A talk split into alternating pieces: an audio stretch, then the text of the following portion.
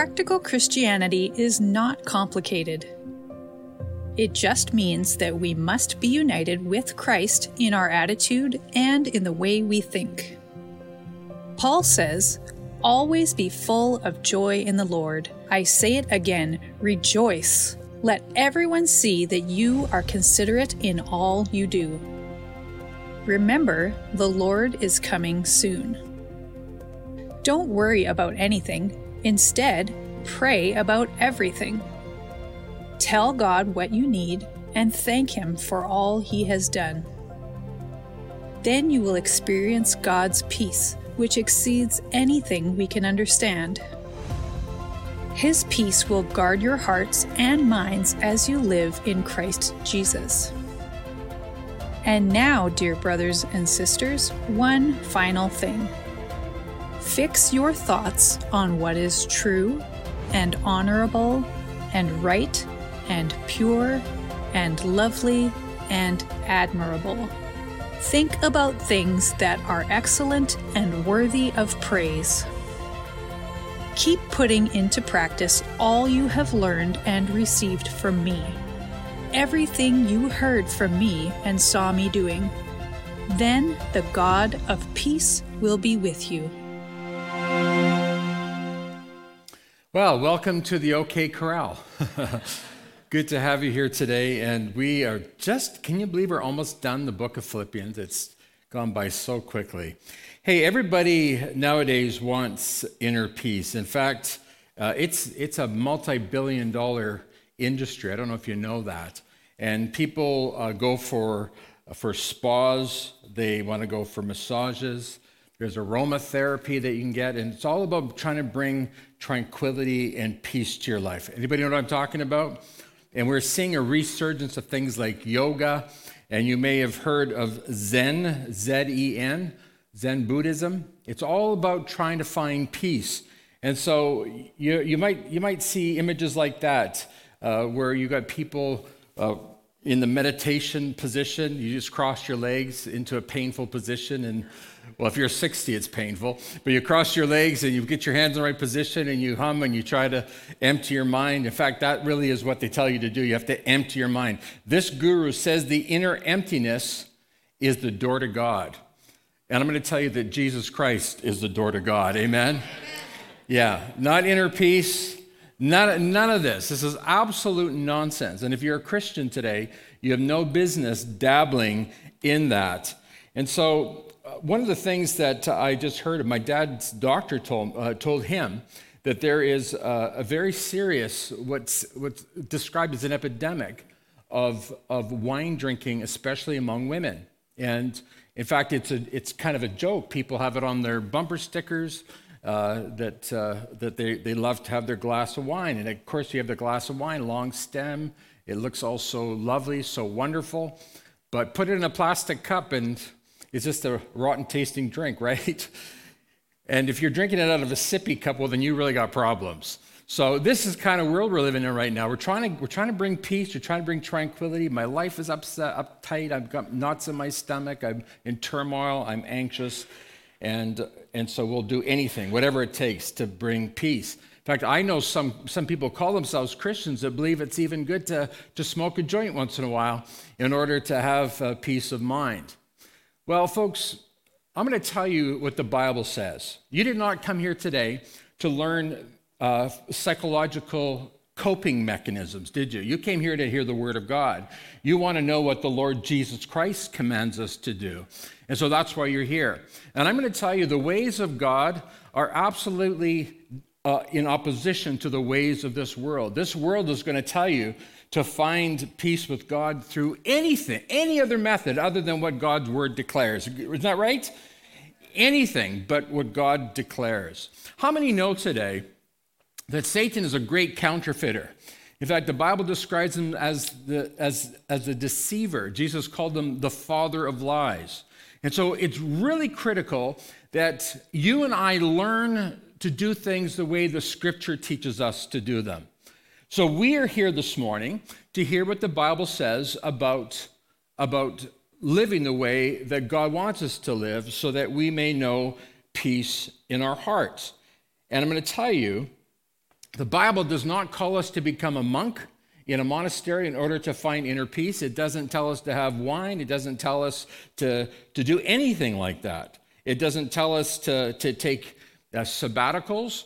Uh, I know some pastors that every seven years they go on a sabbatical for six months or a year. And I'm going to be here for 30 years in, in uh, 2024. And I'm going to tell you, the church owes me a lot of years of, of, of leave, right? And I just imagine retiring and then saying, okay, you owe me for three years, and then getting a paycheck for three more years for doing nothing. And everybody said, come on, I thought you would work with me on this. Well, this is, uh, this is crazy. This is the kind of world we live in. I'm going to tell you, Christianity is very unique in that it, does, it never tells you to, to do any of these things the world tells you to do. I've heard people quit quit volunteering in church because they say, you know, I'm so stressed out, Pastor. I got so much to do. There's so much on my plate. I have to have some me time. Has anybody heard, ever heard of that? Me time. I'm going to tell you, there's nothing in the Bible that supports such a notion. It's just not there. In fact, Christianity is very unique in that it teaches us how to have peace in the midst of the storms of life. And if you're here this morning and you're saying, Pastor Allen, I'm, I'm, I need peace. Well, you've come to the right place because I'm going to tell you how you can have a peace, a peace that the world cannot give and the world cannot take it away. Hallelujah. So that's what you've come to hear today. You've heard, you've come to hear about how we can indeed have peace. Now, again, me time is not a biblical idea. In fact, I'm guessing that if you have been busy trying to figure out me time, that's probably what's bringing you the stress. Because whenever you focus on yourself, whenever you focus on your problems, whenever you focus on, on, on, on trying to juggle it and get it together, that is often the time that you indeed become even more stressed. So you're saying, Pastor John, you better have a good answer for me today because I've tried everything else and man, it just it doesn't seem to work. And it won't work. And I'm going to show you why in just a few moments. So this morning, we are focusing on the Christian teaching about peace. And again, it's, it's, uh, it's critical that we understand that, that we need to do things God's way. And, uh, you know, this, this idea of me time and taking time out and not having to work and getting paid, this is, this is a relatively new idea. This is, this is something that for, for thousands of years, nobody ever had that luxury. And suddenly we think we need to have that luxury. Well, I'm going to tell you how, how to live. So here we go. We're looking at, if you have your Bibles, take them to Philippians chapter 4, and we're looking at verses 4 to 9. And, uh, and here's what Paul is offering us in these two, these two passages. There's two paragraphs next to each other. And it says, And the peace of God, which passes all understanding, will guard your hearts and your minds in Christ Jesus. That's how he concludes the first paragraph. And then he concludes the second paragraph with these words And the God of peace will be with you. I don't know if you noticed that, but in the first paragraph, he concludes it with the peace of God. And then the second paragraph, he ends it with the God of peace. How many know today that God is a God of peace? He is the author of peace, He is the finisher of peace. He's the one that works in us to produce that marvelous peace. So, what you and I need to do is we need to plug into God. We need to figure out how, how can I have peace in this crazy, crazy world? So, Paul tells us how. But before we look at the things that we need to do, the practices that we need to practice in order to have this peace, let me just point out something to you. For too many years in churches, uh, for too many centuries, the emphasis has always been on doctrine and in knowing what we believe. Now, it's critical that we know what we believe. Uh, if you grew up in a Roman Catholic church or perhaps a Lutheran church, maybe an Anglican, uh, there's a few, maybe Presbyterian, uh, you may have grown up taking catechism classes. And the catechism classes is all about teaching you what you believe. What do we believe as Christians? Now, that's good. There's nothing wrong with that. In fact, I'm thinking that maybe we'll be doing the same thing here at our church in a not too distant future. We, we, do need to tell people what they believe. But one of the things that you know, if you've been attending this church for any length of time, is the importance of behavior. what we do, how we live. And at our church, we call them Christian habits. We call them the seven habits. And by the way, if you are going to be at the ABM on Wednesday, you're going to hear about some changes to these habits. It's not, it's not that we're changing the habits so much as that we are, we are adding one and clarifying another. So we are going to start talking about nine habits. Well, I'm going to, I'm going to reveal that to you on Wednesday, and I'm really excited about doing that. Now, these habits that we're talking about are the behaviors of Christ followers. Basically, what we did is we looked at the life of Christ and determined what were Christ's behaviors. So it's really important that we understand this today. You and I are called to live a certain way, we're called to do certain things. You say, well, Pastor Allen, should we just focus on that? Obviously, no. We need the doctrine. But watch this the doctrines have to inform our behaviors or our habits. We teach behavior and we teach the doctrine that supports that behavior. It tells us the why, the who, what, when, why, and where of these Christian behaviors. When you raise a child, the first thing you're going to do is you cannot teach your child all the philosophical reasons why they must obey. You just teach them to obey. That's how it begins. You, you begin teaching Christian behavior, how to be a good citizen. Don't, don't be rude. Say please. Say thank you. Now, when you get a little older, you can start diving into the philosophy of this and explain why that when you say thank you to people, it makes them want to be kinder to you and, and it reflects Jesus, and you can give all the philosophy of it. But it begins with teaching proper behavior. And so it is with Christianity.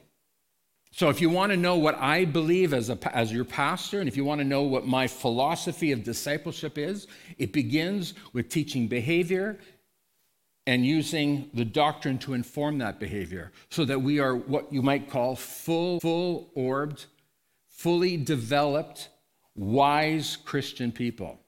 Now, Pastor on where are we going with this? It, what does this have to do with the peace of God? Well, James tells us this.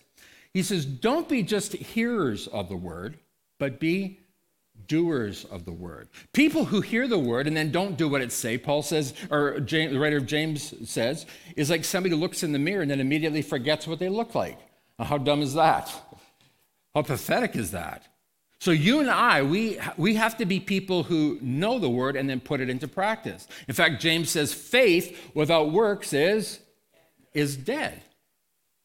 And so you and I need to examine how we're living our lives. We need to be conscious we need to be self conscious of the things that we're doing or not doing. And Paul tells us then in these verses 7 to 9, there's two paragraphs, he tells us how we can, how we can arrive at the peace of God and how we can have the God of peace be with us at all times. Now, I don't know about you, but I need the God of peace to be with me at all times. Anybody else in this room feel the same way? Anybody else know this for a fact? I want the peace of God. Well, the good news is I can, I can tell you how to have it today. Isn't that exciting? I can tell you how to do this. And uh, it's not my ideas, it comes right out of the scriptures. So, Paul says, and the peace of God, which passes, surpasses all understanding, will guard your hearts and your minds in Christ Jesus. Well, let's, let's just take a look for a moment at what peace means. The simple dictionary definition of peace is freedom from disturbance, would you agree with that? That sounds right. People who are disturbed, people who are in turmoil, they have no inner peace. Their, their minds are anxious, they're racing, they have a hard time focusing. You know what I'm talking about? They, there's, there's turmoil all around them. Uh, peace also means tranquility. It's that thing that, that, the, that the teachers of transcendental meditation teaches. I want to have tranquility. But this is not the way to do it. Peace also means a state or period in which there is no war or a war has ended. Now, how does that apply to us?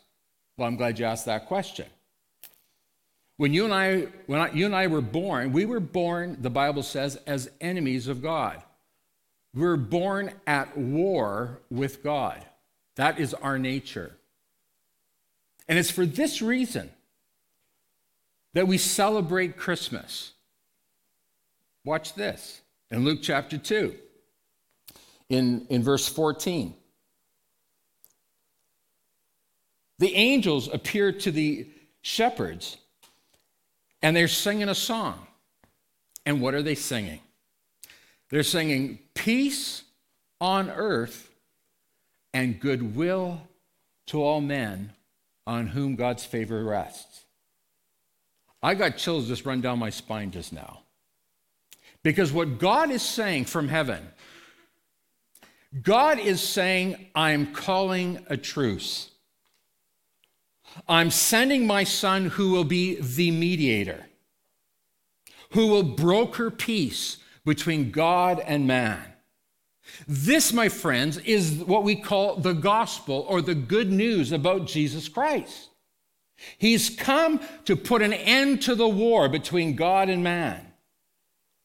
And all who put their faith in Jesus Christ now have this peace with God. In fact, not only do you have peace with God, you now come under his propitiatory covering, his propitiatory protection. Hallelujah. This is the gospel. This is the good news. This is the beginning of peace. The war is over. I am now one with God. I am now at rest in Christ. Because here's what happens when you became a Christian, you received the righteousness of Christ. I was talking to John Romani yesterday, and he said, Pastor Allen, it just, it just, it just all of a sudden came to me. I finally got it. I finally understood it. He said, I understand that I can rest in Christ knowing that I have Christ's righteousness that it's not my righteousness that wins favor with God. It's not me that brings about peace with God. It's Jesus Christ and my faith in Christ. That's where my peace comes from. I'm at rest. I'm totally at rest. I'm not afraid anymore. I'm not fearful anymore. I know that I belong to Him for eternity. Hallelujah. Hallelujah.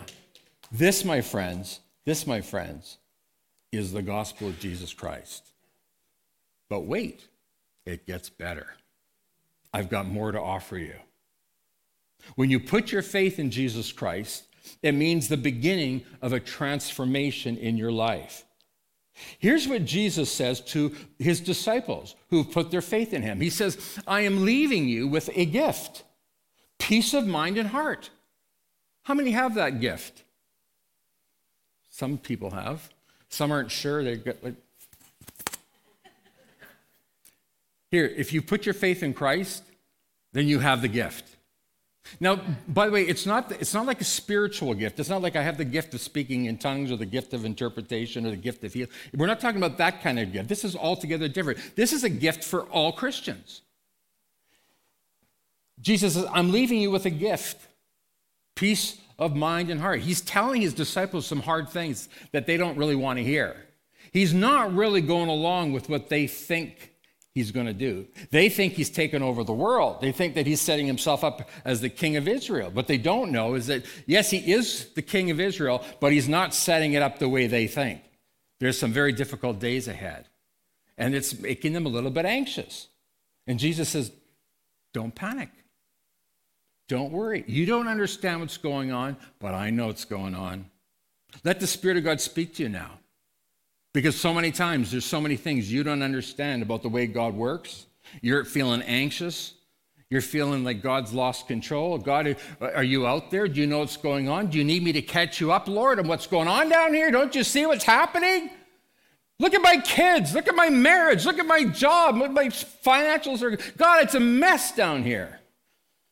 And it's like, oh, really? God said, I, I didn't know that. Of course he knows that. He's God.